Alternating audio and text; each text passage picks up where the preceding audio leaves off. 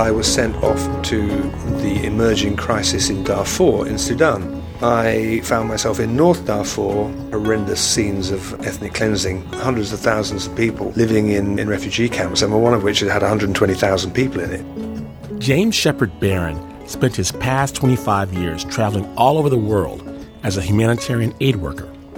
He's worked in war zones, refugee camps, places where lives hang in the balance of violence, malnutrition, and as James saw in the Darfur crisis, the spread of disease. Into that scenario, polio appeared, a dangerously spreading virus, and you've got to do something about it or it will only get worse.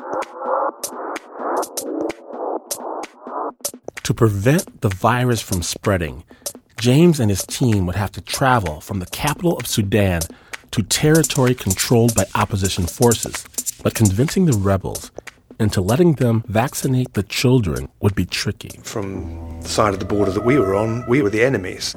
As we started off in the morning, we got into our convoy and then we were on our own, set off across the desert. It's no man's land, you've crossed one front line, you know you're driving up to another front line, and you know that there are mines around, but you can't see any. Just at the moment when I was thinking I can't go any further, we better stop here, a white Toyota Land Cruiser with the back cut off and replaced with a what looked like a 35 or even 70 millimeter cannon on the back, drove out in a cloud of dust and stopped rapidly in front of us. The rebels heard that James and his team had entered into the area and decided to introduce themselves. Everybody but the drivers were blindfolded, and we were taken into the middle of the desert. As they drove through the desert, James and his colleagues tried to stay calm. They had brought along a translator, and they knew the rebels were taking them to meet their leader. When the convoy finally stopped, blindfolds were ripped off their faces, and James heard orders demanding that he and his team walk forward with their hands facing out. There are a couple of carpets spread in the sand in the shade of a small stunted tree. That was the only shade there was. There was an older man with a big bushy white beard and white clothing and white turban. He turned out to be the rebel leader and he signalled to me to sit down, but then he sent the others back. So I sat on the carpet next to him and I thought, well, this is interesting. It's just him and me. At which point it became clear there were about 30 rebels around us who'd been kind of concealed on the desert floor in the sand, who got up and drew closer and sat down in a circle with their guns pointing at me. They're all in uniform, they've all got shamags wrapped around their heads, they're all wearing sunglasses. All you can see is beards, white teeth, sunglasses, bullets, guns, and telephones hanging around their necks. The rebel leader spoke perfect English, and he pointed to a cooler James had brought to the carpet.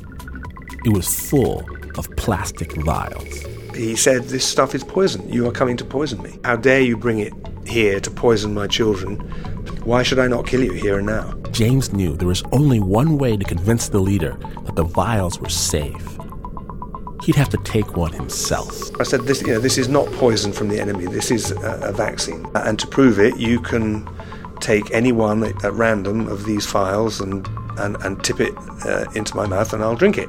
But if you do that, you choose one and I'll break it and tip it into your mouth so that your soldiers can see that it's not a poison. At, at which point his guards got particularly nervous and started cocking their guns. It was getting late in the day and the tree provided little relief from the sun. Negotiations crawled to a standstill, and as the hours passed by, James began wondering about his team waiting in the sweltering desert heat. That's when he came up with an idea. So I had some oranges with me, and it was clear when I mentioned oranges that their eyes lit up because they had obviously not seen fresh fruit for a while.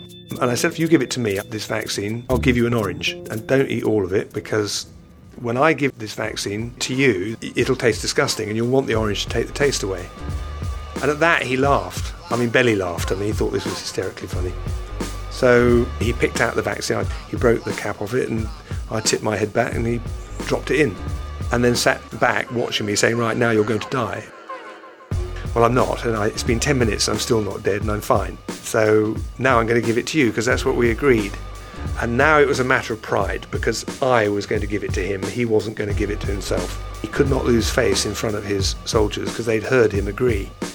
I broke the file and I dripped it into his mouth. And he spat most of it out.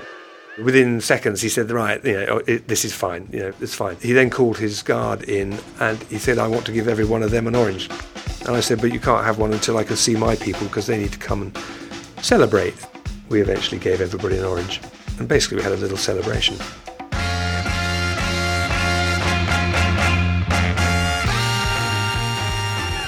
We were given permission to open up um, for three weeks to get in the cold chain, get in the polio vaccine, and a campaign of sorts to eradicate polio in North Darfur got underway. Vaccinate your child against polio for safety. The vaccination team will visit your house to give polio vaccine. Vaccinate your child against polio for safety. James Shepherd Barron now works as a disaster management consultant and has written a new survival guide based upon his experiences. He covers everything from landing an aircraft without a pilot to evading and attacking hippo. You can go to our website, snapjudgment.org, to find out more information about James. That piece was produced by Mitzi Mock and Mark Ristich. You are listening to Snap Judgment, and to hear more stories, visit snapjudgment.org.